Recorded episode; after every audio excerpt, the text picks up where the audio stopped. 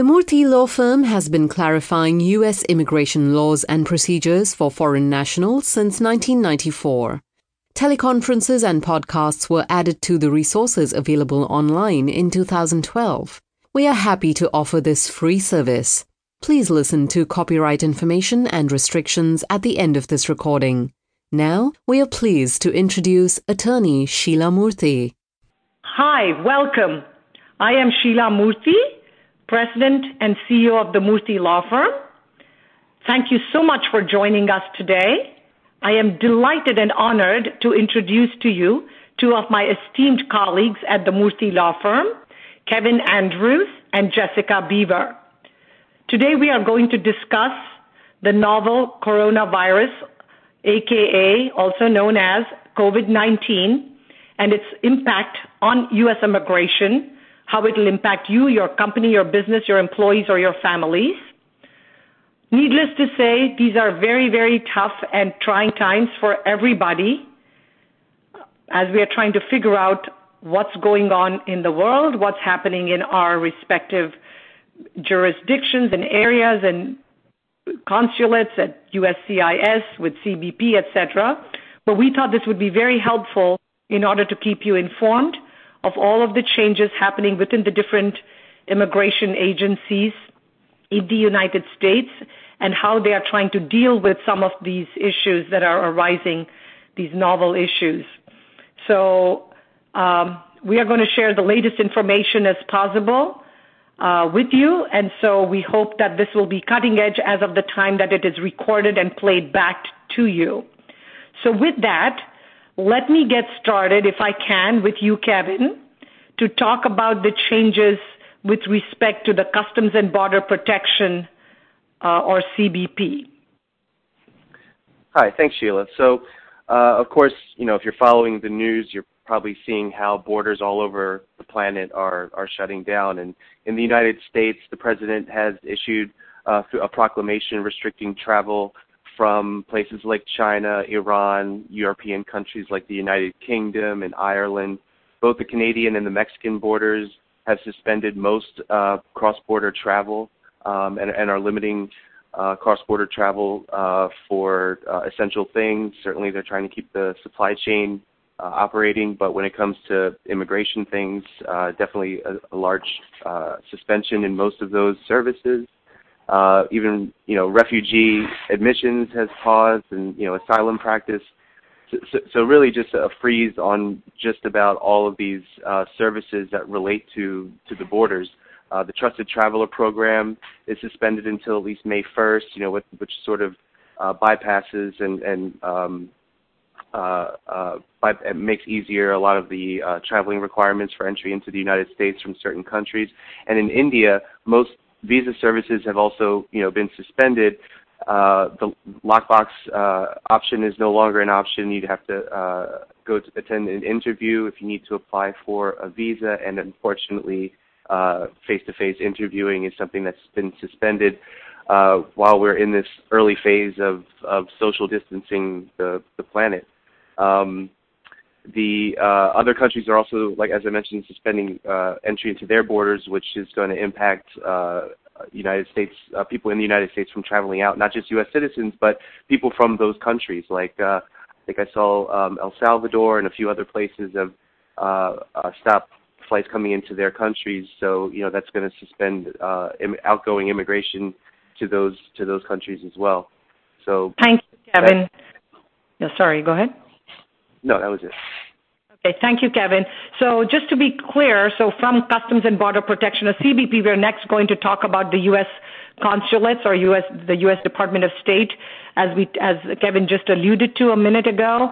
Um, most of the visa services at the U S Department of State or consular posts in India have been uh, discontinued, have been stopped. However, from our Chennai team in um, India, it is our understanding that um, they will and have been accepting Dropbox applications with even new ones as late as March eighteenth, last Wednesday, uh, a week ago. And they're also looking at uh, maybe continuing to accept documents by mail, but they're not allowing any in-person appointments as this time, similar to what U S C I S is doing, which we're going to talk about briefly. But so just to clarify, so routine visa services have stopped in all countries all over the world, pretty much, though they still have urgent or emergency services available, and what exactly that is and what it means has to be figured out. Also, services to U S citizens who are stuck abroad is continuing because they want to make sure that U S citizens can come back to their home country, to their country of citizenship. So for those who are stuck in a particular consulate, for yourself or your employees or your family members, please check each consulate's website for more accurate and detailed and up-to-date information on what they are doing or will be willing to do and what they consider as urgent or emergent emergency services. As most of you know, the immigrant visas tend to be issued only for six months, the I Vs.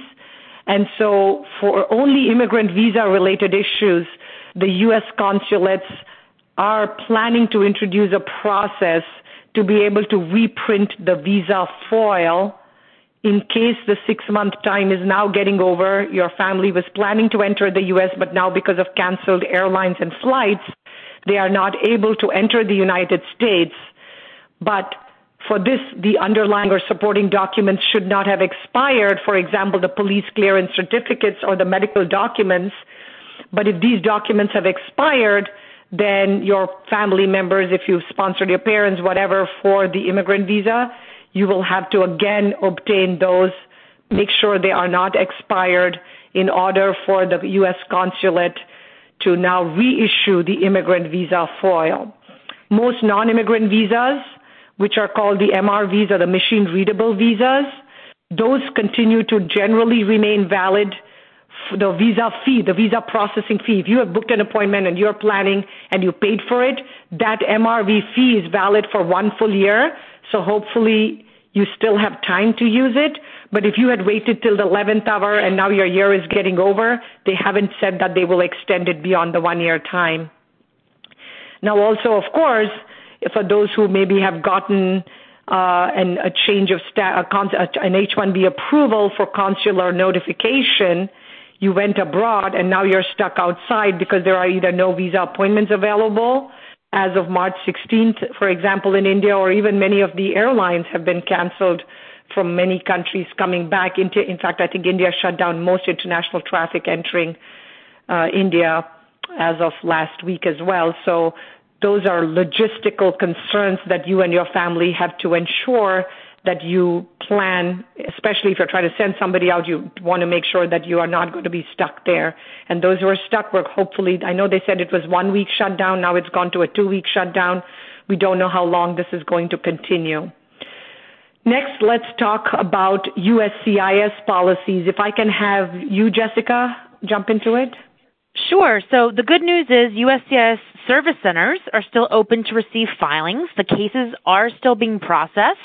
Um, and U S C I S uh, last Friday, March twentieth, also made it easier for people to kind of um, make certain filings in this type of atmosphere, in that they're allowing reproduced signatures for the duration of this crisis, meaning that normal forms, for example, like the I one twenty-nine, that absolutely require a wet signature, so to speak, can be filed using a scanned um a scanned version of that wet signature. However, they do caveat that you have to keep the record of that wet signature in case they ask for it later. Unfortunately, premium processing was suspended for all I one twenty-nines and I one forties as of Friday um, while this uh, crisis is going on.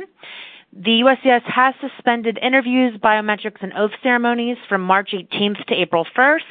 This could also uh, go forward, and we're kind of waiting from U S C I S to see how many more appointments that they kind of cancel for this in-person type of work. However, we've heard some local offices, you know, are still working, part telework staff, but the public is just not able to come for InfoPass appointments or any of their other appointments. The U S C I S even indicated prior to kind of shutting off these in-person appointments, you know, if you um, were exhibiting any signs of, of COVID nineteen, you know, please call to request to change your appointment. And they also put out a specific announcement about public charge, now that that's on everybody's mind, from February twenty-fourth, that everyone should seek treatment for COVID nineteen, and it won't be considered a public charge to seek treatment or preventative services for this. So that way people are also um, taking care of their health. Um, U S C I S has not announced any more online filings. Of course, there are a few forms that are allowed to be filed online. Um, however, there's no further kind of announcement of anything else being able to be filed online. So for right now, U S C I S still open to take applications, and you can file with with copies of signatures. Thank you so much, Jessica. The, I guess, like Jessica pointed out, the good news is that the U S service centers and the U S C I S local offices are all working and open. The bad news, there's always two sides to every coin, as we well know. The bad news with that is that because they are continuing to be open, they are not given any confirmation as of today that we are aware of as of now that the that they will give us extended time or additional time to respond to time-sensitive notice of intentions to deny or notice of intentions to revoke or R F Es. So that's something that you have to keep in mind and continue to ensure that you prepare the package, send it out, mail it, FedEx it, so it reaches the U S C I S on time so you don't, uh, so people's statuses aren't being Uh, jeopardized in the crisis, because they haven't, even though they've been flexible with reproduced signatures, they've not been flexible with time processes, et cetera. So that's the, the, the little bit that you have to be a little more cautious and careful about. Just another aside, it sort of explains for us as well. Uh, some states have said that law firms and lawyers are considered essential services, and we found out uh, that on Monday, March twenty-third, twenty twenty, that the governor of the state of Maryland, Larry Hogan, issued an executive order confirming that law, lawyers and law firms are considered essential services, that we are required and could and should stay in business to serve the public. So we intend to continue to take care of people and do all the filings and serve, serve people, even if some of our employees and staff and lawyers and people are working remotely. Many are working in the office. Many are working remotely because we want to ensure everybody is safe, like I hope all of you are doing with your businesses as well. So now that we've given a brief overview with respect to C B P, U S consulates, and U S C I S, next, next let's touch briefly upon the Immigration Courts or the Executive Office of Immigration Review. Um, I know it won't affect many of our clients, but I know it because we're expecting several thousands to sign up for this conference. It'll affect those whom it affects, so we want to touch upon it. So, Kevin, if you would uh, go over it briefly. Yeah, just real briefly, and I'm sure this makes a lot of sense based on, on what everything else is happening right now, but most uh, immigration, many immigration courts have canceled and postponed uh, most hearings or have closed altogether. Uh, probably by the time of this, uh, that this is playing, that might be the entire country, but um, certainly that's started to, or the list is growing um, a- every single day. So uh, anything involving in-person Uh, uh, services that Immigration Court has been suspended indefinitely.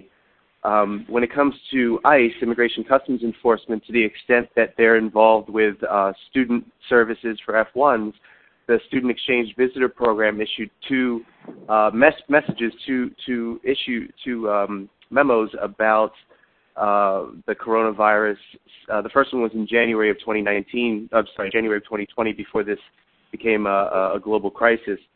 And uh, the message there was just guidance for students who were um, symptomatic, things that they could do to um, to reduce their course load due to the medical condition. So they were offering, S E V P was offering flexibility to those students to reduce their coursework uh, to deal with um, you know recovery, and uh, also for uh, allowing for some flexibility for students that are on absence to be able to reinstate their F one status. So that initial January twenty twenty broadcast message was an indication of, you know, giving some flexibility to the students who might be uh, experiencing the virus. I think after that, though, there was a recent one, uh, Jessica, right, in March of twenty twenty? Yes. Right. The- so, so, right. So that's the second S E V P broadcast message that was issued. Um, so did, did we also talk about the medically reduced course load? I guess we talked if people actually either get ill or sim- indicate symptoms, et cetera. Um, but then the second S E V P broadcast message, which was released on March ninth, twenty twenty, about a couple of weeks ago, basically says that uh, we can adapt procedures and policies to address concerns that the university or the student has to notify the Student and Exchange Visitor Program within ten days. And then the S E V P informs NAFSA, uh, which is the International Student, which was the International Foreign Students Association, or it's called the International Students Association, that they are flexible and will allow distance learning from the U S or outside the United States is also permissible. Myself, uh, being on two university boards, majority of the universities are now doing, because they don't want students coming back after all the partying, I guess, with uh, spring break, and also to protect each other because classes, people tend to sit together and there's not very large classes, to encourage the whole social distancing issue, that Uh, uh, online courses, distancing will be permitted even for F one students without the usual restrictions of only one semester or one course each semester, et cetera. Um, so uh, we're not sure, obviously, about, you know, what happens. Will a student be able to return to the United States if they're continuing their studies outside of the country because of COVID nineteen, because they're either not able to travel or because they went back and they're stuck abroad? But they are right now allowing distance learning, and students who continue to make normal progress on their course of study uh, obviously remain eligible for admission, for readmission, et cetera, but you have to continuously monitor what is happening with restrictions for each country, because practically every week we see new countries or a change in the countries sometimes, or adding on additional countries as we've been seeing in the last week or two. And, of course, there's also a focus on those who may pose public safety risks and those who are subject to mandatory detention based on certain criminal grounds. Obviously, flights to countries like Italy, China, and South Korea have been suspended temporarily, even when we're deporting or removing people from the United States. And for whether it's hospitals or uh, facilities or prison facilities or U S C I S detention facilities, no social visitation is allowed at many such facilities. And they're rescheduling in-person appointments and pushing back the timeline to sixty days for recent arrivals. So with... Go ahead, uh, Jessica. Yeah, I just I just wanted to reiterate what you said, that the bottom line for students is basically that universities are supposed to adapt those procedures and policies, so it's very flexible. They have to develop their own policy and just let S E V P know within ten days. So a lot of universities may take different, you know, different approaches, but that's kind of what the recommendation is, is just for students to touch base with the D S O and make sure S E V P is up to date with what's going on. Wonderful. Thank you so much, Jessica. Okay, so next, let me have you actually, if you don't mind, talk about the employer employer compliance, because you are, our, of course, Department of Labor uh, expert on this panel and this team. So talk to us a little bit about what's going on with respect to green cards and Department of Labor's, uh, you know, willingness during this period of the quarantines. Sure. So the good thing is the Department of Labor is still um, still running. They have a lot of things online, so we're still able to file cases online. We're still able to, you know, respond to things by email. Since they're kind of paperless, our um, systems with them, fortunately for us, are not too uh, changed. However, they did publish a frequently asked question in one of their F A Qs about permitting extensions of deadlines. So basically, was on March- there's of twenty twenty, just just last Friday, right? Exactly, exactly. So basically they're saying that if a deadline falls within March thirteenth, twenty twenty to May twelfth, twenty twenty, they're basically saying the employer's response or submission of information will still be considered timely if it's received no later than May twelfth.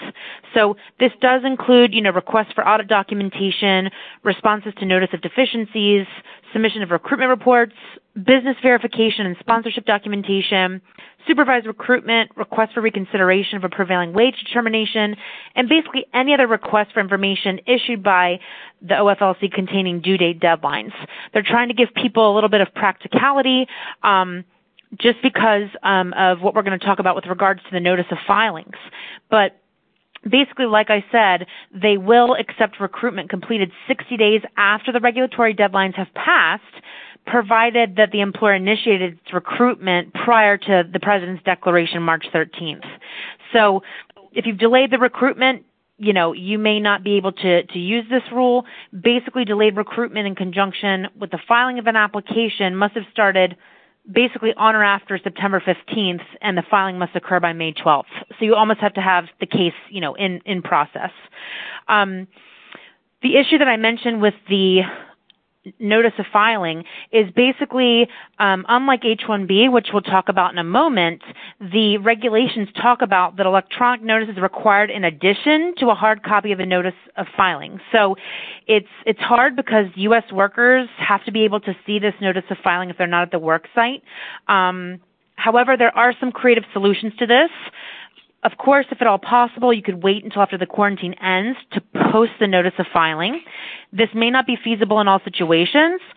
So if you are able to post it, as well as kind of email it to all workers, and I know that a lot of, um, a lot of our employers have a consulting model to where the employees are not really at their headquarters. Um, they could post both there and email to try to comply with giving all workers notification. Um, it's just going to depend on kind of what's happening with your situation and, um, you know, speaking to your attorney um, about the best course of action in terms of, of filing or delaying.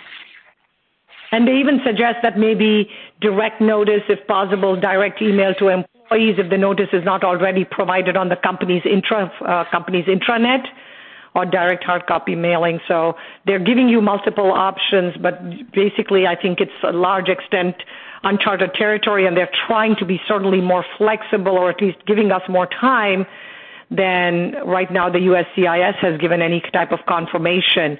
So next, Kevin, can I jump to you to talk about the H one B employees, if they're allowed to work from home and how they can do the L C A notice postings, et cetera? Oh, sure. Um, you know what? Yeah, yeah. I was going to say, if you want, I can talk about that, and then you can talk about the other issues about the L C A filing. Um, so with respect to the H one B employees, according to the U S C I S, yes, they realize that because of the current monitoring situation that they are expecting uh, and believe that many employees will be working remotely, telecommuting. And so note posting notices must be posted apparently in the in the home and then stored in the employer's public access file after they are then taken down. And with respect to H one B and E three employers, E three, by the way, is the same as H one B, but for Australian citizens, for those who need a quick refresher, if you have asked the H one or the E three employee to work from home, make sure as an employer that your staff lives within the same M S A, Metropolitan Statistical Area, that you have indicated on the L C A. Because if the person does not work within the same M S A as mentioned on the L C A, then you as the employer would need to file an amendment uh, of the L C A with the U S Department of Labor. And also in situations where the employee has the option to work from home or works both from sometimes from the employer's offices and sometimes telecommutes or the remote works from home, then the notices must be posted at each work site location prior to filing the L C A. And if an employer allows workers the option to work from home, the employer must also afford this option Uh, obviously to their H one B employees, because you want to be fair and square with all of your employees.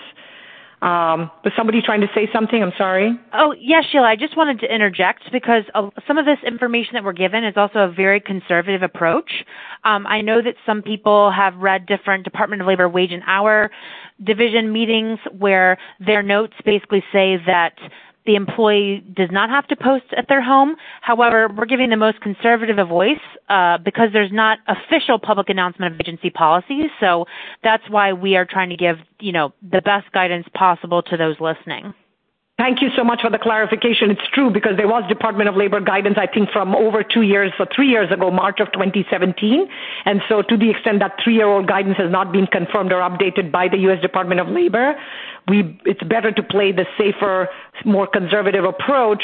And if we find that they're more flexible in a week, in two weeks, in a month, or in a, even in a day, then we will obviously be happy to uh, post that information in our multi-bulletin articles or whatever the information that we can continue to empower, educate, and enlighten our valued um, immigrant community, employers, and families. Next, Kevin, let me jump to you with what type of notice or L C A filing is required in order to allow the H one B employee to work from home, and whether an H one B amendment petition is required to allow the, the employee to work from home.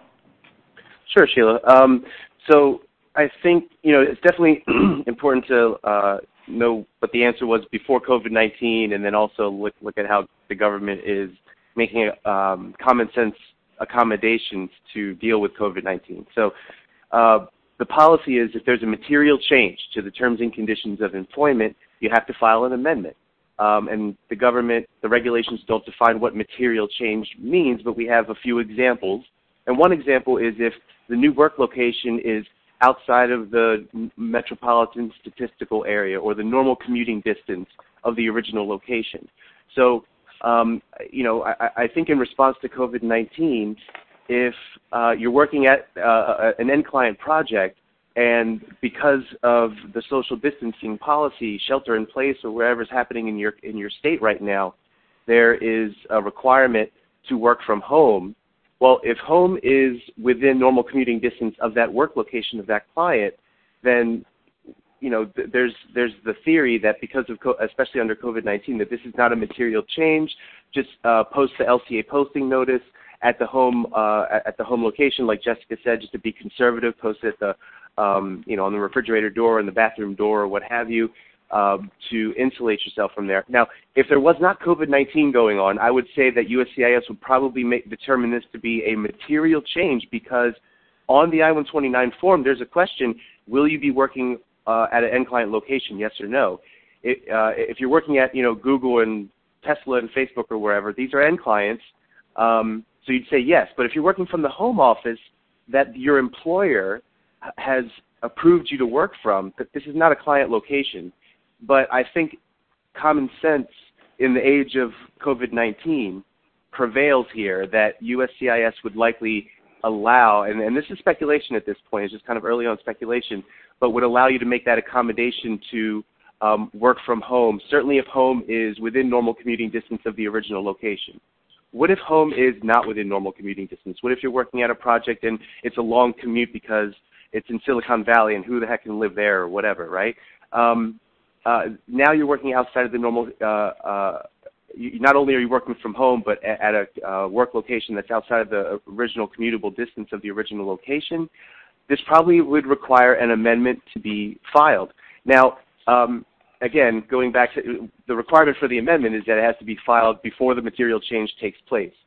So, um, you know, in this industry, especially with I T consulting, where it's a very short term, it's volatile when, when the world is set, is stable. Right, uh, this there's going to be a lot of potentially disruption to projects, and I think, in, again, in the age of COVID nineteen, that if you file a petition late with an explanation that there are extraordinary circumstances, the global pandemic, that led to the delay of me being able to file this uh, before the project radically changed and trillions of dollars were sucked out of the global economy, you know, I, I don't know. I think that U S C I S would be a little bit more receptive to that based on what's going on right now. Um, and, and that, I, I would say that would also be true for those who are going to lose projects after, uh, uh, in response to this, in the coming, you know, weeks and months. That um, making an argument that there were extraordinary circumstances beyond any individual's control that are happening to the entire global market that led to this delay in filing because of the volatility with the project. Um, so right. I think so just- these are a couple of things to think about. Thank you so much, Kevin. So just to be clear, I want to be sure that at this moment, U S C I S has not issued very clear-cut COVID nineteen guidance on what is homework, what is allowed, what is not allowed. It's more like we're going back to the short-term placement option, for example, or we're basing it on prior law and regulations, which allows up to a thirty-day limit or sixty work days each year, et cetera, that we talked about, because we're thinking well, that if time lasts, then, of course, you would need to do a new L C A.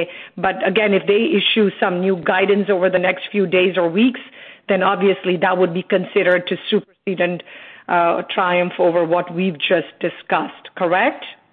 That's true. That's a, that's a potential Band-Aid to the situation. So there's a short-term placement rule that says if you're at a physical location where you're going to be working for less than a thirty-day period in a one-year uh, time frame, or, or up to sixty days if um, it's within the, the same commuting distance as the original uh, location, then you're, you're, uh, this is not considered a physical work location.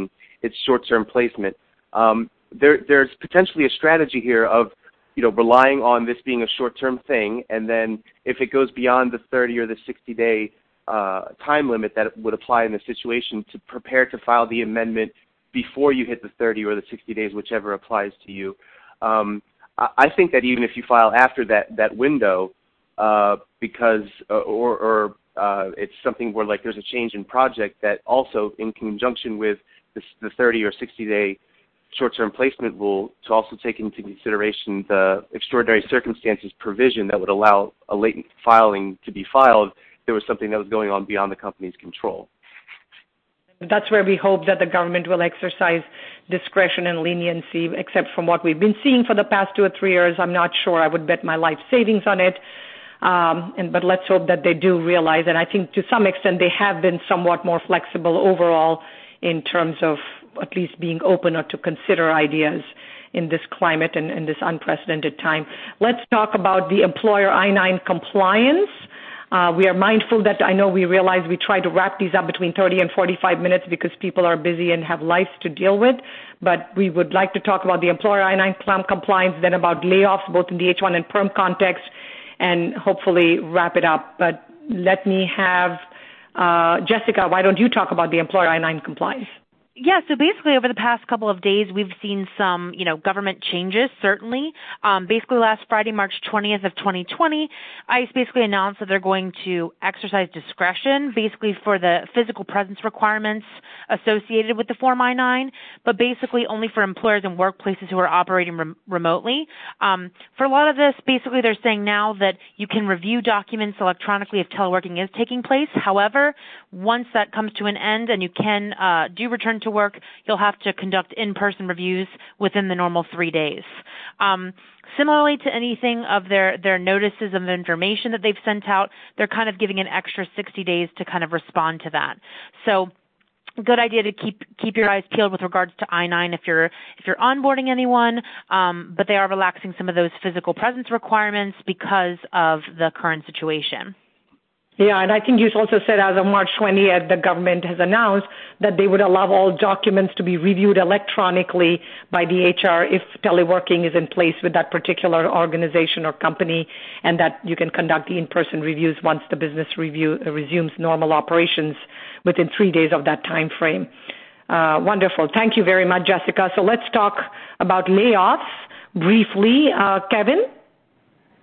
Yeah, so... Um layoffs are going to be a potential reality uh, as we enter this, into this recession. So, you know, on the employer side, just as a refresher, the employer needs to, uh, if the employer is laying off an H one worker, have to offer uh, the reasonable cost of the return transfer t- uh, ticket home, uh, plane ticket home, if the employer is uh, initiating a termination or layoff. For the employee side, or I guess for everyone, to, something to consider is that if there's someone in H one B status who is being laid off and their I ninety-four card, you know, what that gives them their H one B status is facially valid for uh, some time into the future, more than sixty days, this individual would have a sixty-day grace period to file a change of employer to transfer to another uh, a company, or change of status. Maybe their spouse is on H one and they want to ch- change to H four status. So there's also uh, a little bit more flexibility because of a Uh, regulation from twenty seventeen that gives uh, H one workers this grace period to file a transfer or a change of status. Um, benching, if, uh, so, you know, one way maybe some people are going to weather this storm is to potentially think about bench with pay, which if you're paying an H one B worker, I mean, that's required even if they're not working.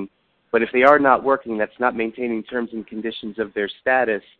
And so, uh, you know, that could uh, impact the ability to get an extension of status later.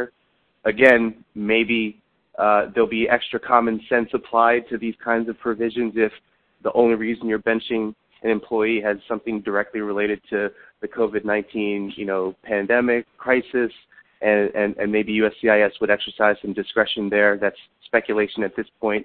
I think I'm a little hopeful because I'm looking at how they're, they've approached the public charge question. I thought that was really, you know, proactive on their part to say, hey, we're not going to treat this as a public charge issue. We just want to know, you know, we just want to attack the, the problem and not create a new policy out of it. Right. You're saying basically saying go get medical treatment. We won't hold that against you. Uh, also, just to be clear, from the H one employer point of view, if you're terminating an employee because of the whole problem and stress and tension and financial hardship, uh, then obviously it has to be very clear. It has to be a bona fide determination with express clear cut. It can't be a gray area. Send a proper letter or an email so both sides agree and understand, because sometimes what happens is employer thinks they have done it and the employee says, but I didn't get anything in writing. It protects everybody to have everything very clearly documented in writing, agreed to by both parties. And obviously at that point, you also want to notify the U S C I S of the termination and the revocation for the H one B petition if you're the employer. From the employee point of view, if you're the employee listening to this conference and you're like, oh my God, oh my God, what's going to happen? At least now you know for sure. And as Kevin just pointed out, thanks to the January uh, twenty seventeen regulations, you have the sixty-day grace period from the date of termination of your employment to find another job, another employer, or even the same employer if they're willing to come back because things suddenly hopefully look bright and sunny after all of this dark cloud passes by. Then you could actually file it within the sixty-day grace period and be considered to have maintained your valid status, a benefit that did not exist prior to January twenty seventeen. Um, Let's briefly talk about PERM, Jessica.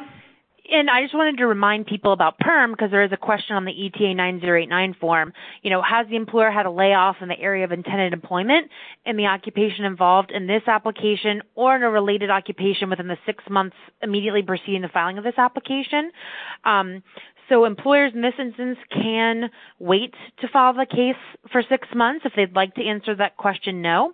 Um, the alternative is, you know, if yes, were the laid off U S workers notified and considered for the job opportunity. So there are some things that employers can go through that basically the Department of Labor um, frequently asked question in twenty fourteen kind of goes about how to notify U S workers.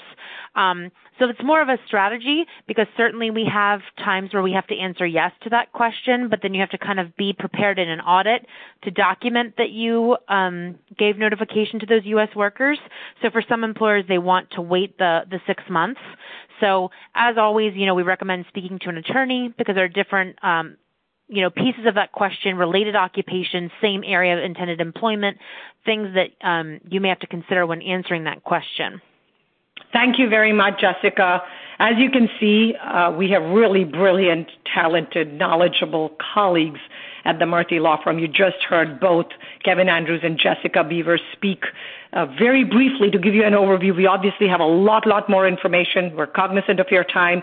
These are unprecedented times that call for everybody, for individuals, for employers, for employees, for families, for attorneys, to, for all of us to look at issues, to change the way that we are conducting ourselves, our business operations, while still complying with changing immigration rules, policies, deadlines, et cetera. Uh, I also want to remind you that we are recording this conference and playing it a day later, so if some information is a little dated, we uh, apologize, but we plan to continue to share that information through the Murthy Bulletin and the Murthy Forum.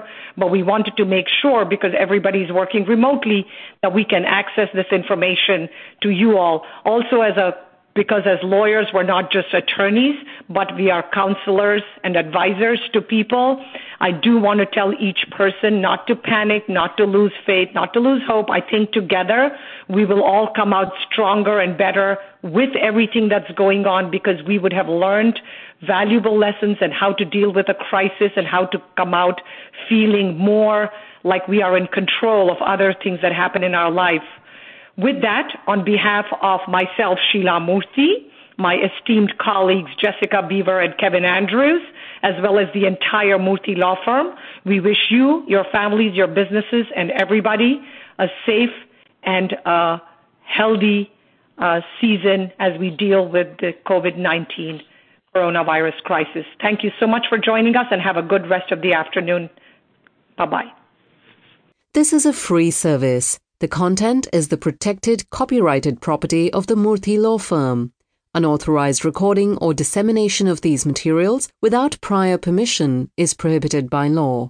Learn about our firm, how to engage our services, and more at w w w dot murthy dot com.